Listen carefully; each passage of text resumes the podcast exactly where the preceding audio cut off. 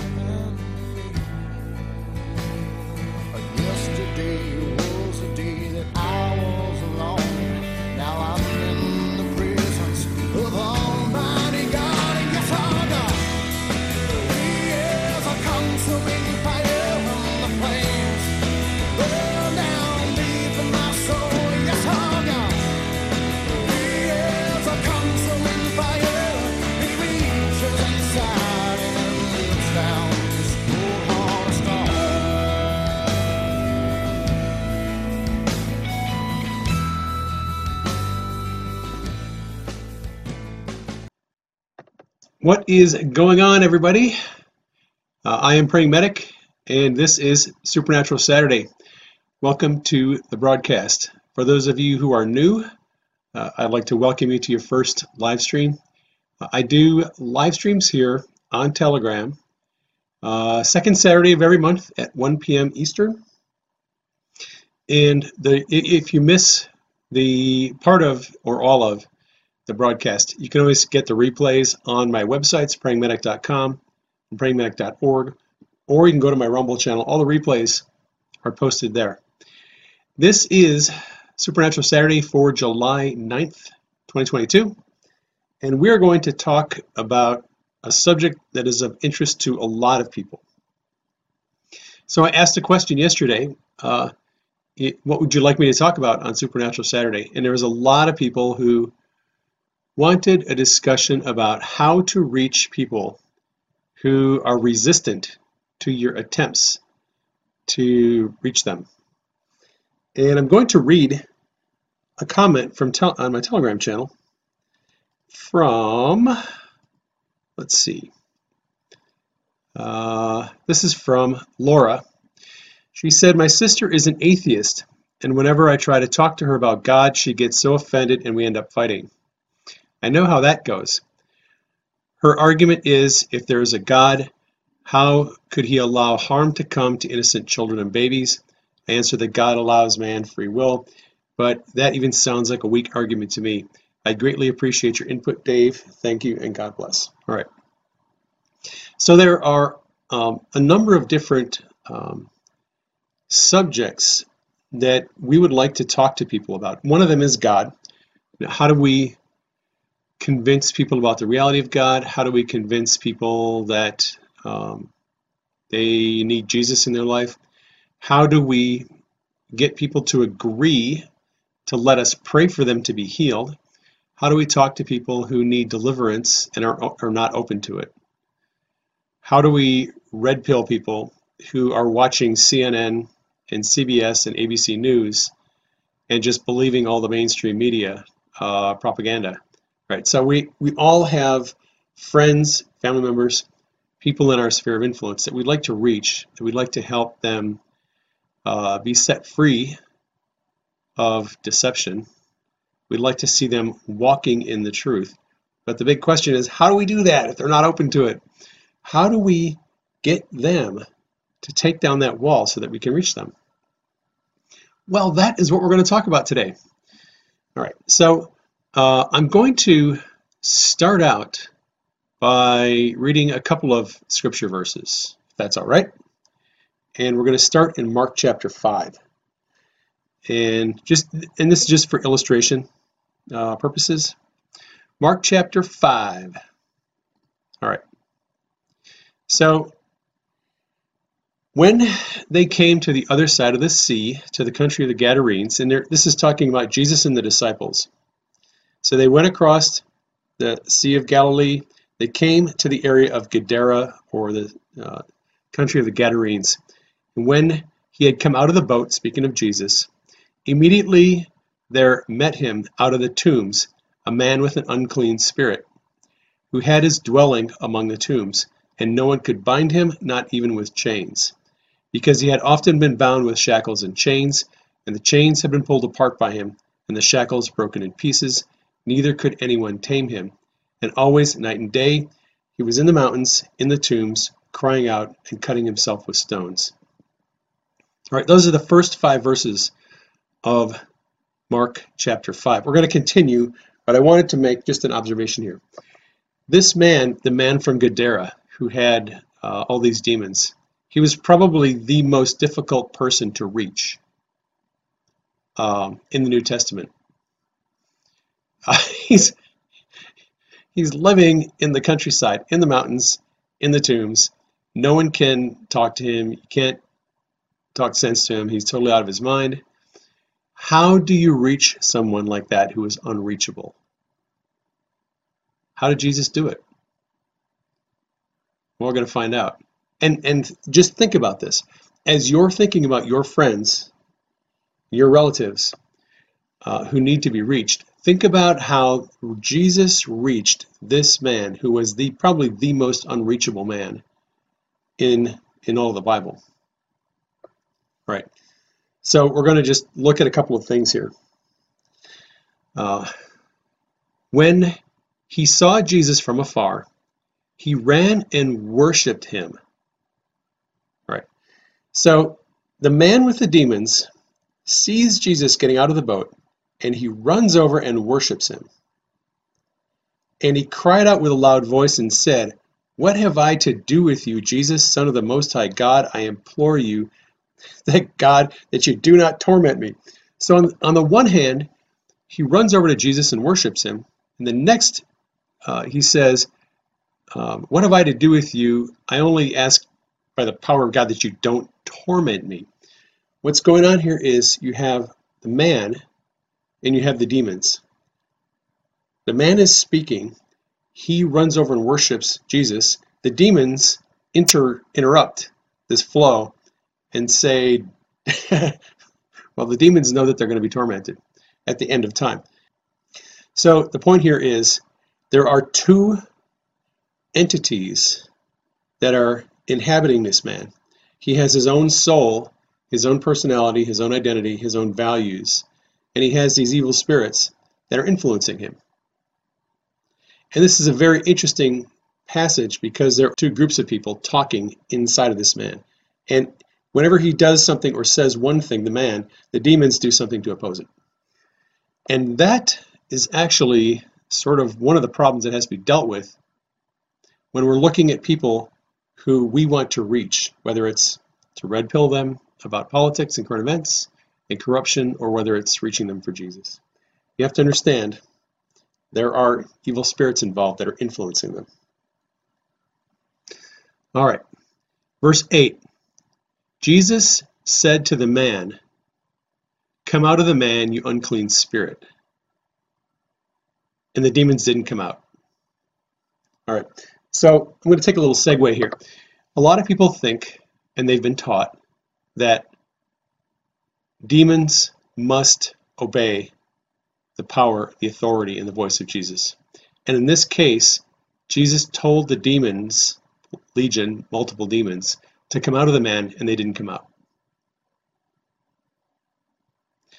So demons have free will, and demons will obey you or they will not obey you. They will obey the authority of Jesus, and sometimes they won't. Here, Jesus told, commanded the demons to come out. I'm Jesus. In my name, I, in my authority, I command you demons to come out, and they didn't come out. Right. So, um, I'm just going to suggest that sometimes the things that we've been taught about deliverance aren't always true. Demons don't always come out every time just because you use your authority that you've been given to cast out demons. Luke chapter 9, verse 1. Right? In Luke 9, verse 1, it says that Jesus called his 12 disciples to himself. He gave them power and authority over demons and to heal diseases. So Jesus has given us power to work miracles. He's given us authority to cast out demons. We do it in His name, in His authority. Someone asked me uh, recently why I don't pray in the name of Jesus, why I don't say in the name of Jesus at the end of uh, my prayers. And that's because that phrase in the name of Jesus has become sort of a, a phrase that we just tack on to the end of our prayers, but it actually means in the authority given to us by Jesus. In the first century, in the Roman culture, Roman soldiers would come to a house and they would enter the house in the name of Caesar. They would introduce themselves as we come in the name of Caesar. What they were saying is, we are coming in the authority granted to us by Caesar, who is the emperor. So the idea of in the name of Caesar is in the authority of Caesar. In the same way, when Jesus sent out his disciples, he commissioned them and sent them out in the authority that he himself had. He delegated authority to them.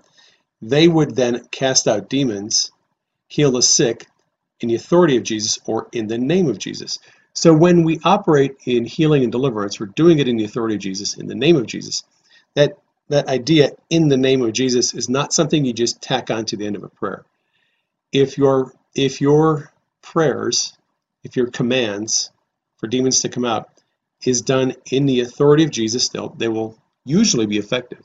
But simply tacking that on to the end of your prayer doesn't always mean uh, anything. It, you have to understand your authority. You have to operate in that authority. That's what that means. All right. So here Jesus commanded the demons called Legion to come out, and they didn't come out. What is the next thing that Jesus does? Then he asked the man, the demons actually, What is your name? And he answered, saying, My name is Legion, for we are many. And then the demons begged him earnestly that he would not send them out of the country. All right, so Jesus and the demons are having a conversation here. Jesus commanded them to leave, they're not leaving. He then says, What is your name? Sometimes it can be helpful to get the name of a demon or um, its area of specialization. If you know that you're dealing with a demon of lust or a demon of divination or a demon of a spirit of pain, it's helpful. It's helpful to know is that a spirit of pain? Is it a spirit that, that specializes in this area or that area? Because that will then sort of help you uh, identify what you're dealing with. Demons have all different areas of specialization. Jesus asked the demon, What is your name? The demons, demons replied, We are legion, for we are many. Okay, so the demons still have not left the man. They're having a conversation. And the demons say, Don't force us to leave the country. Now, a large herd of swine was feeding uh, nearby in the mountains. So all the demons begged Jesus, saying, Send us into the swine that we may enter them. All right, so now the demons are, are negotiating with Jesus where they're going to go if they decide to leave. right? Again, I'd just like to point out here is the Son of God negotiating with demons where they're going when they leave. All right. Uh, and at once Jesus gave them permission to go into the swine. Then the unclean spirits went out and entered the swine. There were about 2,000. And the herd of swine ran violently down the steep place into the sea, and they were drowned. All right. Now, here we go. So, um, Jesus gives the demons permissions to go someplace. Now, there's a lot of discussions when we're doing deliverance, and this was one of the other popular subjects people wanted wanted me to talk about uh, was deliverance from evil spirits. How do we set people free of addiction, pornography, and, and different um, issues that are demonic? And here's a lesson on deliverance. So Jesus told the demons they had permission to go into the swine. And they went into the swine, and the pigs ran down the hill and they were drowned. Now, that's a bit of a, a strange event, but consider the fact that um, it was Ill, it was it was against the religious law for Jews to have swine, Pigs were one of the uh, animals that Moses forbade the people of Israel to have. And at this time, they were still under the law. So they shouldn't have been pig farming in the first place. And there's an interesting illustration about um, the demons going into the pigs and the pigs drowning, and the people lost their livelihood. There's actually a commentary on that in the next verse. I'm just going to read it. So those who fed the pigs fled the area, and they told it in the city and the country, and they went out to see uh, what it was that happened. Then they came to Jesus and saw the one who had been demon possessed and had legion sitting and clothed in his right mind, and they were afraid. All right, so they were afraid because here is Jesus who just caused this herd of 2,000 pigs to be drowned in the sea by letting demons go into them. The people come out, they check out what's going on, they see the man who is mentally insane, demon possessed, de- de- demonically influenced is a better word, by the way. Should probably just clear that up right now. In in most in a, in a lot of uh, modern Bible translations, the word demon possessed is often used. People were, are said to be possessed by demons. If you look at the, the Greek New Testament, the word that is usually translated demon possessed is it's a bad translation. A better translation is demonized. People people are not actually possessed by demons, they are they are influenced by demons to one degree or another. Demonization happens on a continuum, on a spectrum. Some people are only slightly influenced uh, by, by evil spirits. Their, uh, their affliction or their influence of a demon is very minor. Most people don't even notice it. And a lot of that comes in their internal thought life.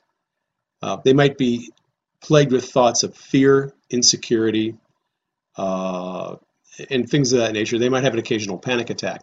Those are often caused by demonic influences. That person is not possessed by a demon. They're influenced by a demon. And that is called demonized. That, that's, that's the better translation. Now, the man here that we're talking about, who had the demon called Legion, he was severely demonized to the point where the demons would manifest in very strange ways. When demons take over control of your physical body, that's what we generally call a manifestation of a demon. So I, have been at uh, prayer meetings. We had this uh, meeting here in Phoenix at the Full Gospel Businessmen's meeting uh, back in, I think, February or March. And we had a woman who came up for prayer. And she looked pretty normal. She was with her family. Um, she was telling me her story. What she was telling me what she wanted prayer for. Perfectly normal interaction, and then suddenly she started shaking violently. And I realized that she had a demon. the demon was manifesting. Okay. I would not say that she was demon possessed. That demon at that time decided to manifest. It took over control of her body and it started shaking her violently. She shook back and forth for about two minutes. Um, I commanded the demon to stop shaking her, and it did. And then we did a little bit of um, deliverance on her. All of that is to say that uh, it's, it, I think it's a good, it's important to understand that demons can manifest at any time and they can manifest suddenly and unexpectedly in strange ways. Uh, a demon can take over your physical body and force you to hold your arm straight up in the air for an unlimited for forever if they want to. If if they have a power over you, they will force your body to do strange things. Um, and and one of the ways that you can find out if a person actually has a demon is to tell the demon to manifest. You can you can instruct a demon to manifest to prove to the person that they actually have an evil spirit. Uh, this is something that Steve Harmon does quite often when he's dealing with people who are uh, demonized after he has uh, done ministry with them, emotional healing, and commanded demons to leave. He'll then tell demons to manifest if they're still there. And sometimes he'll just tell a person, put your arm straight out. If demon, I want you to put your arm straight out if you're still there. And the person's arm will go out straight like this involuntarily, and they won't be able to control it. And then Steve will know, oh, well, they still have a demon. You can demons can can manifest of their own free will, and you can command them to manifest to prove that they're still there. Uh, all right, so that's some basic deliverance 101 information. The point here uh, is that the crowd came out. They saw this man who they knew what, what we would call, you know, he was mentally insane, uh, sitting calmly in his right mind, talking to them. And this man had been around for a long time. I'm sure many of these people knew him and they were stunned. And when they realized that Jesus was the one who got rid of the demons and cured this man, they were afraid. That's what happens. When when you have a situation of unbelief and, and doubt and skepticism, and suddenly the power of God manifests, right? Manifests. There are manifestations of the Holy Spirit. There are manifestations of evil spirits, and there are manifestations of the Spirit of God. Deliverance and healing are manifestations of the Spirit of God. When God manifests His presence, His power, His goodness, His glory, uh, and and people see something supernatural happen, many times it frightens them. They don't know how to react to it. When the supernatural invades the natural, it tends to frighten people. And one of the reasons why some people reject God is because they don't want to mentally think about what it means if supernatural God has invaded their natural world it, it, it frightens them. And they then need to understand that this God who just invaded their life supernaturally is a loving, good God who has a good plan for them. He doesn't want to hurt them. Because when you're faced with the supernatural, whether it is an evil spirit or the spirit of God, you suddenly realize you're you're in the presence of something that might have a little bit more power than you and you want to know that that thing is not malevolent and doesn't plan to destroy you. That's the first thing that goes through a person's mind. When they come in the presence of something that is more powerful than them, they want to know does that person, thing, entity want to hurt me? People need to know that God is good, loving, and caring. And yes, He is all powerful, but He doesn't intend to hurt us. People need to know that. All right, can I move on? The men were afraid, and those who saw told them how it had happened uh, to the man who had been demon possessed and about the swine. Then they began to plead with Jesus to depart from their region. So those who were witnesses saw what happened, were explaining to the people who came out, and the people who had the pigs pleaded Jesus to leave. You know what? You're causing trouble here. Uh, can you just go away? We want to go back to our lives or back to our business. We'll find some more pigs. Just go away. You're messing up our, our, our plan here. Uh, please leave. Then Jesus got in the boat, and he who had been demon possessed or demonized begged him that he might be with him. However, Jesus did not permit him, but said to him, Go home to your friends Tell them what great things the Lord has done for you, and how he has had compassion on you. And the man departed. He began to proclaim in Decapolis all that Jesus had done for him, and all marveled. All right. So, this man who had been demonized to the point of insanity was healed and set free, wanted to stay with Jesus, and Jesus said, Nope, you're going to be a witness to me. Go home and tell the people of the things the Lord has done for you. And all who heard this story marveled. That's how it's supposed to happen.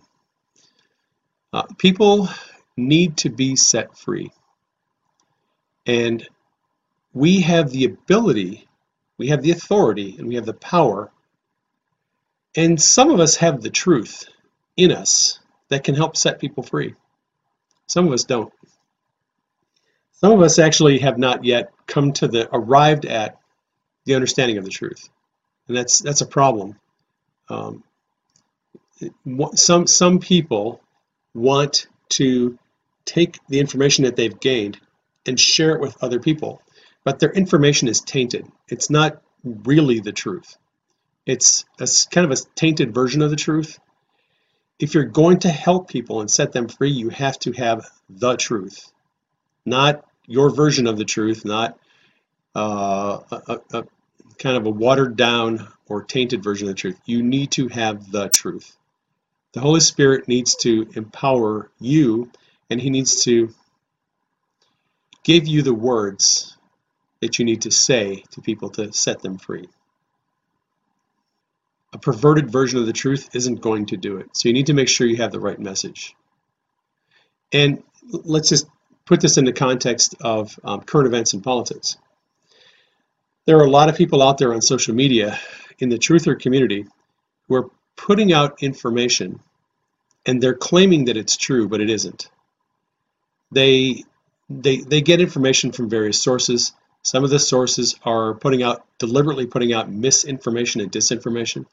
And some people take that information, think or or hope that it's true and put it out there, and it isn't true. Uh, they make predictions. They they have so-called intelligence insiders who give them information. They put out this information. They give it to other people.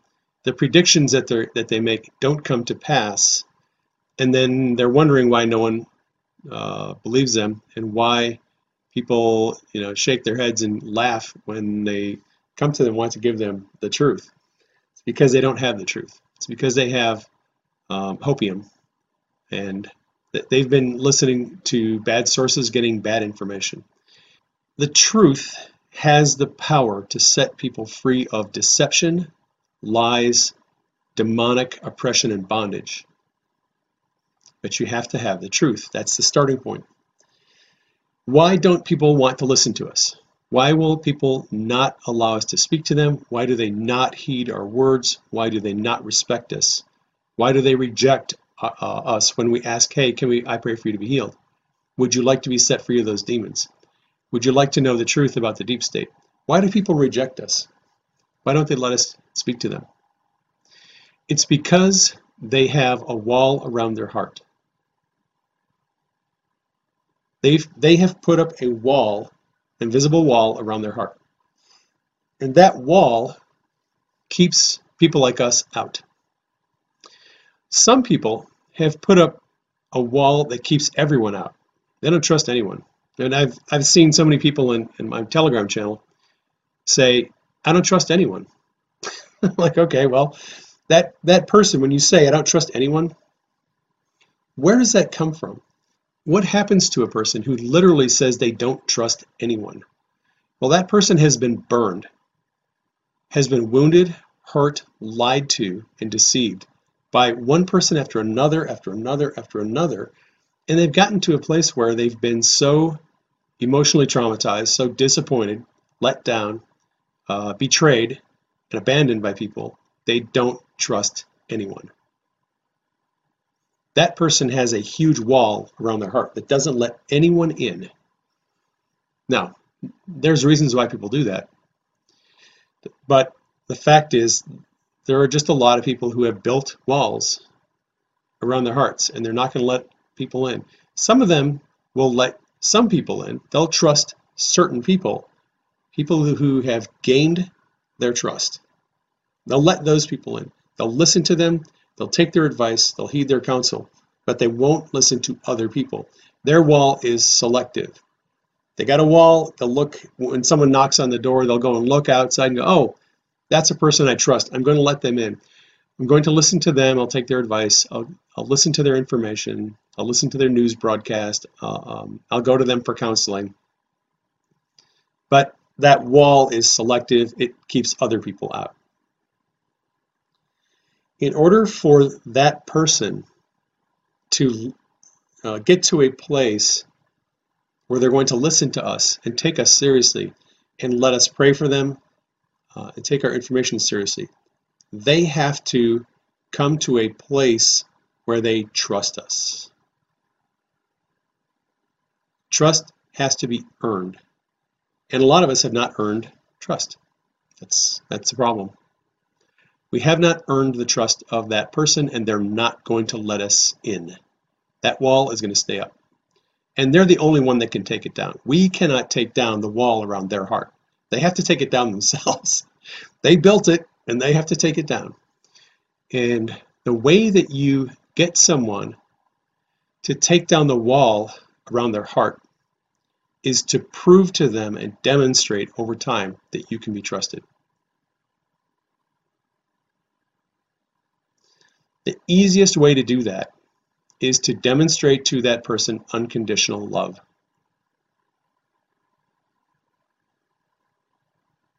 What does unconditional love look like? Well, unconditional love is is displaying uh, an attitude toward that person and um, acting toward them in a way that always has their best interest at heart. So, if you have the opportunity to talk with that person, you talk about the things they're interested in, not the things you're interested in. You let them talk about whatever they want to talk about. You do the things they want to do when you get together. If they want to go for for a walk uh, in a park and you don't really like walking in the park, you give in and go walking with them in the park. if, they, if they want to talk about dogs all day long, you let, you let them talk about dogs. And you take an interest in what they're interested in. If they want to talk about politics from their perspective, you let them talk about politics from their perspective. You don't you're not continually trying to defeat their arguments. Unconditional love lets that person be who they who they want to be. You listen to them with sympathy, empathy, compassion, and love. And you let them talk. And the next time you get together with them, you let them talk again. You let them do the things they want to do, even if you don't agree with what they want to do. Um, I have a family member who's very close to me who has done some things that I did not agree with. But because my relationship with that person is that that person is very important to me and I and above all I want that person to trust me and respect me. I never went to them and criticized what they were doing. Uh, never told them that I think you're making a mistake. Never told them I think this is a bad relationship. Never told them, you know, I, I think you have a better option here for for all these different things that they were doing. Um, I just kept my mouth shut when they were making mistakes.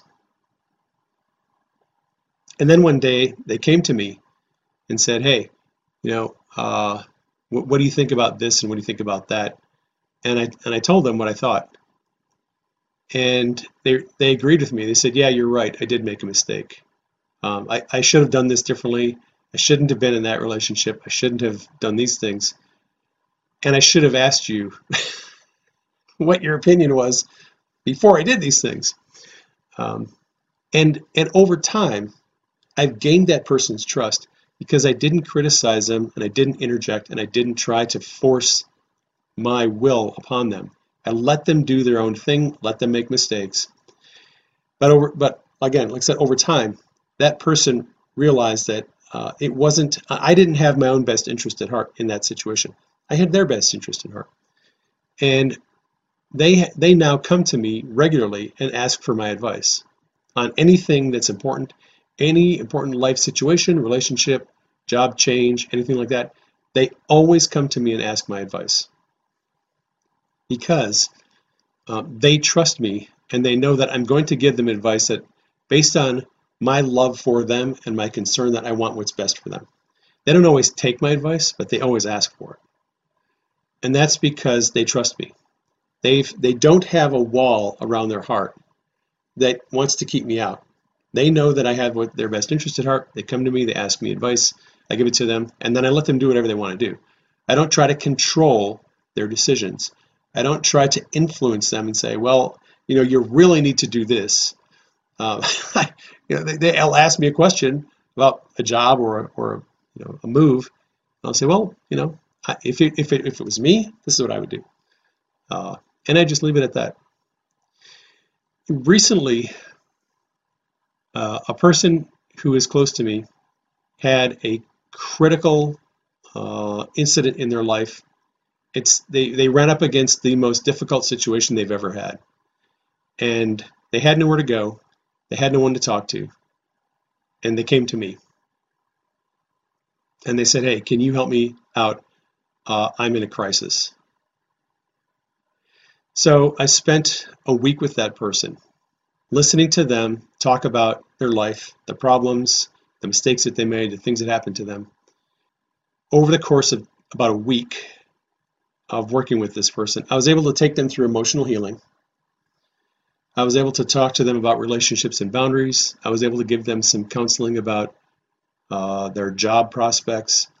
I was able to speak into this person's life about many different areas, uh, many different things that they're dealing with, situations, and during that time, they came away with a completely different perspective on relationships, on their job, on their life.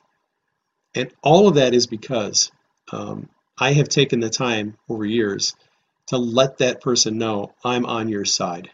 I want what's best for you. I'm not here to force my will on you. I'm not I don't demand that you see things my way. I don't demand that you watch the news that I watch, listen to the people I listen to. I, I have your best interest at heart. And that person knows that, and that's why they came to me. Um, years ago, I had a sister in law who was ready to divorce my brother. She had got fed up with his nonsense and she was ready to leave. She was on her way. She had already left. She packed her bags and she left. She called me and said, Dave, you're the only person in the family who's going to listen to me. Uh, I've already talked to everybody else and no one wants to hear me. Uh, I have a problem. I have a lot of problems and I'm ready to leave your brother. I said, don't leave. Just give me some time and let's let's talk about some things and work through some issues. Over the course of the next two weeks, I got her some resources uh, for marriage, and she started working on her problems. And she had a lot of behaviors that were self that were destructive to the marriage. She started working on her problems, and my brother noticed that she was changing. Noticed that she was working on her problems. That made him want to work on his problems. And they had some serious problems. But they both dug in, took the resources seriously, listened to the messages. Um, the messages, by the way, that I recommend for people who are going through marital issues. One of them is it's a, it's a um, we we we first Denise and I first got this message on CD. It's called Marriage on the Rock by Jimmy Evans. It's a great series. It's 10 messages on CD. It might be available on DVD now.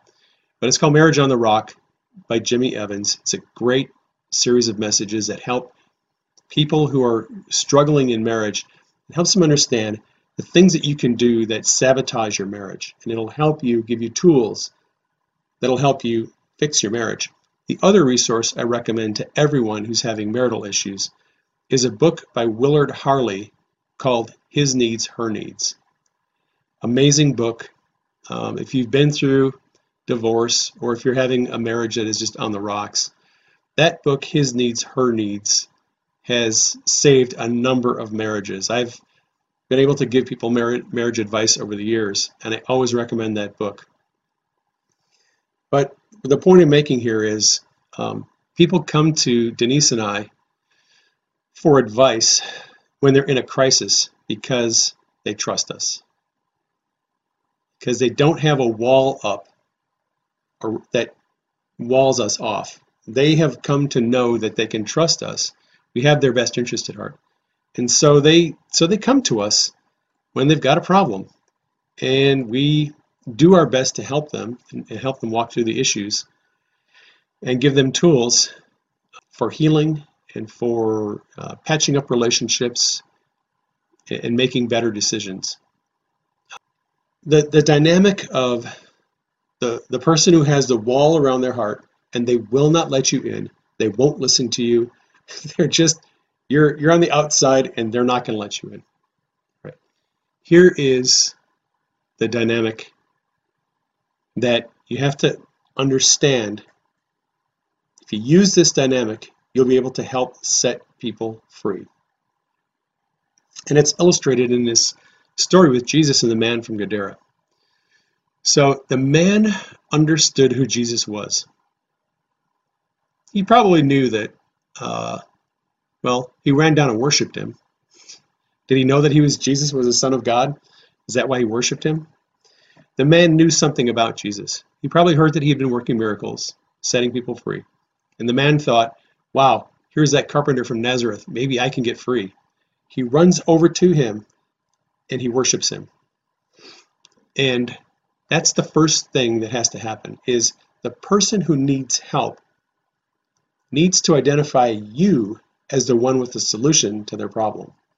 This man saw Jesus, realized he is the one who can solve my help me solve my problem. I'm going to go and seek his help.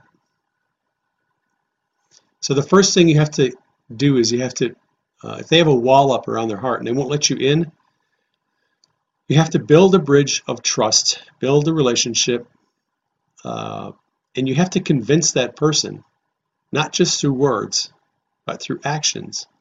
You have to convince them that you have their best interest at heart, that you love them, you care about them, and you want what's best for them. If they perceive that you want what's best for them, that you can help them, and that you're not going to try to hurt them, they might take down the wall. If they take down the wall, now you have the ability to speak into their life. You can give them information. You can maybe pray for them, uh, try to get them set free of you know, evil spirits or whatever it is that you need to do. I would highly recommend consulting with the Holy Spirit about what you should do and how you should do it. Uh, whenever I whenever I get a chance to minister to someone, I ask the Holy Spirit, okay, what is their issue and what is the most expedient way that we can resolve this problem? Is it emotional healing? Is it deliverance? Is it physical healing? Is it counseling? Is it a relationship issue? What is it? What's the problem and what's the solution? I ask the Lord for specific information when dealing with that person. A lot of people struggle, even when they get an opportunity to pray for people, they struggle with getting them healed or setting them free because they don't know what the problem is and they don't know what the solution is. Okay, great, I have an opportunity. Now I don't know what to do. I'll try this, I'll try that, and it's not working because you, haven't asked the Lord or you haven't received a word of knowledge or some kind of revelation about what that specific issue is. Sometimes the Lord will give me dreams illustrating the problem or the solution, sometimes not. Uh, sometimes just in the dynamic of working with them, communicating through email, text, phone calls, sometimes the problem would become apparent to me, and then usually the solution also becomes apparent to me. Sometimes just talking through with that person and, and helping them see the problem in a different way they they will actually identify what the what the solution is. Um, a lot of people have inside of them they know what the solution is they know what the problem is they know what the solution is. They just need someone to help them work through the process where they can identify the behavior that they're engaging in that's a problem and then they'll identify the solution. Jesus taught in parables for a specific reason. He taught in parables to reveal truths to people who are open to the truth but to conceal uh, wisdom from those who were proud and arrogant and didn't really want to receive wisdom. And there's an interesting thing that Q does. When if you read all the the Q posts early on in 2017, Q just asked a lot of questions. One question after another question, another and another and another and another. And some posts just went on 25, 30 questions. Q was not telling people the truth. Q wasn't telling us about corruption in the deep state. Q was asking questions. And he said, questions provide answers. If you if you take the questions that Q asked and you go and research, what happened to the Titanic? Who was on the Titanic? Uh, what was promised to the people who boarded the Titanic? Were there any very wealthy people? So Q is asking all these questions about the Titanic. I went and researched all this stuff over the course of a couple of weeks, and I learned a lot about what happened on the Titanic. But Q didn't come out and tell me what was happening with the Federal Reserve and uh, Jacob Astor and all these other people who were involved in the Titanic. He asked questions, and I had to go and research, and I found the truth myself. Sometimes what we need to do is we need to help the person find the truth for themselves. Because most people, when they hear you tell them the truth, they can't receive it. They can't take ownership of it because it came from you. But when people find the truth for themselves, it becomes their truth. They take ownership of it. And that is a huge issue. Most people need to learn the truth for themselves. They, it, it doesn't actually help them if you tell them the truth. They need to discover the truth for themselves, which is why Q asks a lot of questions, which is why Jesus taught in parables. Jesus teaches in a parable, he puts out some kind of uh, vague illustration of the kingdom of God. And those who are interested in learning about the kingdom of God will then meditate on it and they'll think about it and they'll roll it over in their mind over the next day or two. And the Holy Spirit will give them insight and understanding. And the Holy Spirit will reveal the truth to them. And they'll think, wow, I suddenly came to the truth about that parable. Like, I understand it now. I totally get it. And they'll think that they discovered the truth. They many times don't realize that actually God gave them the truth. But when people discover the truth for themselves, they take ownership of it.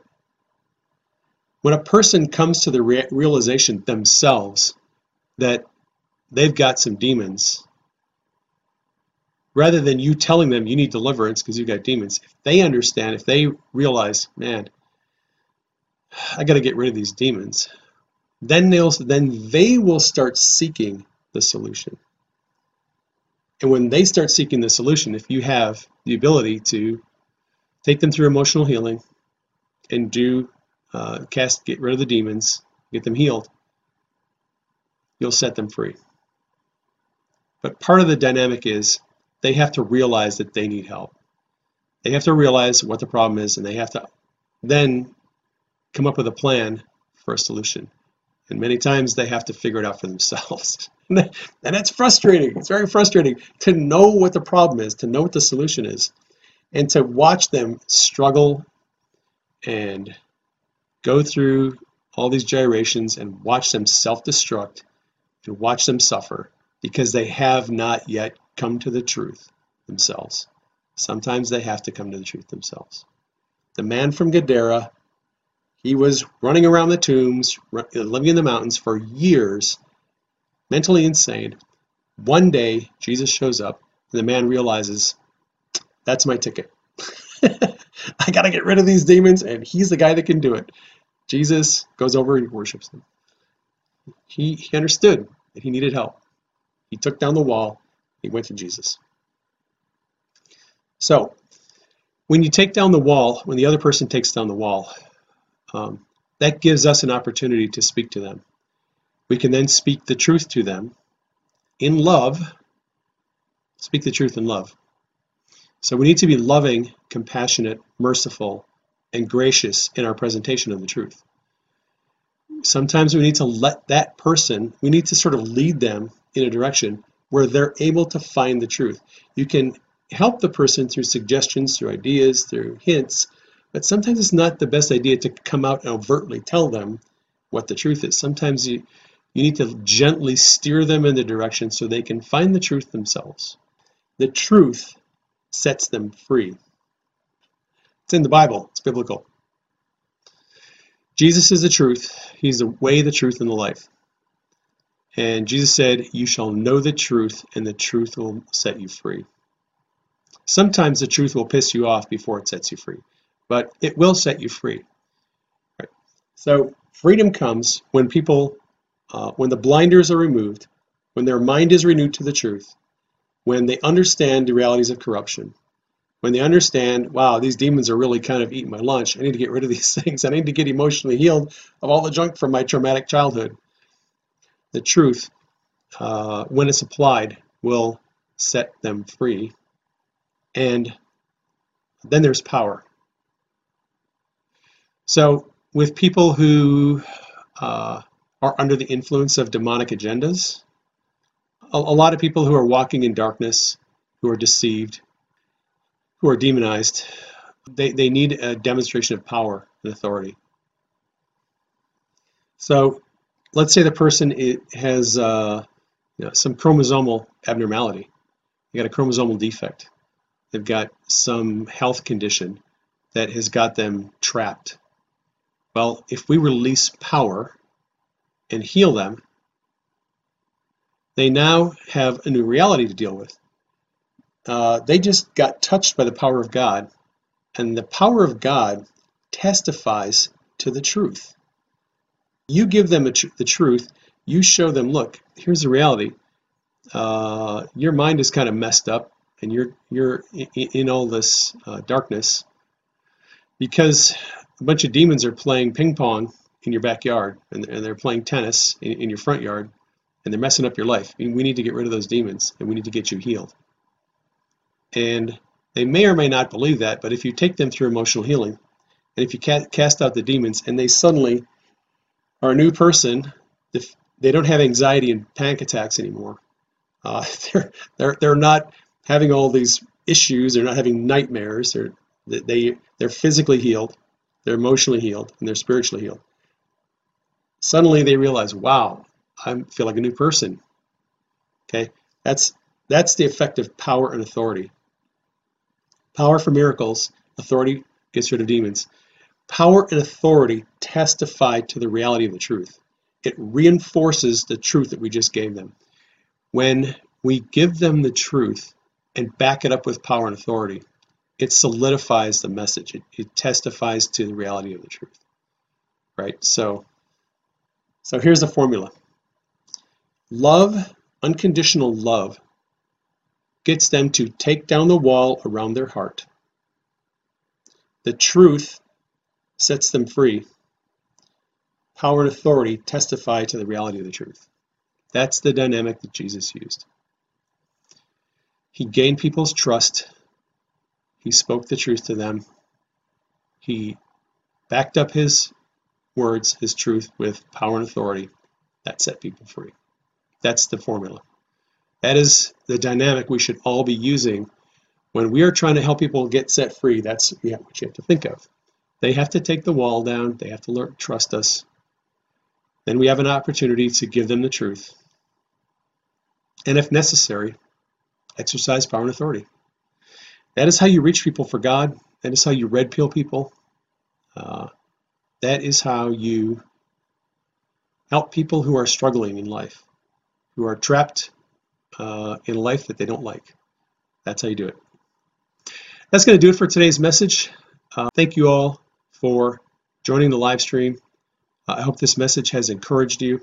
If you have questions about this message or past messages, you're always welcome to email me through my website, prayingmedic.com. The email is admin at prayingmedic.com. This video will be up on Rumble this afternoon. It'll be on prayingmedic.com.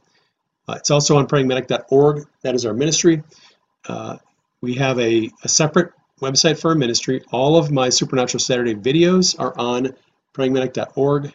If you go to the videos, uh, I've got, I think now, over 60 different videos, Supernatural Saturdays, and other teaching messages. If these messages have blessed you and you'd like to support us, our ministry does receive donations through our Give Send Go account. I'll put a link to the Give Send Go page in the description on this video. We do uh, love your financial support and we really appreciate it. That's all for today. Uh, thank you for tuning in. Love you all. Take care. I'll catch you on the next broadcast.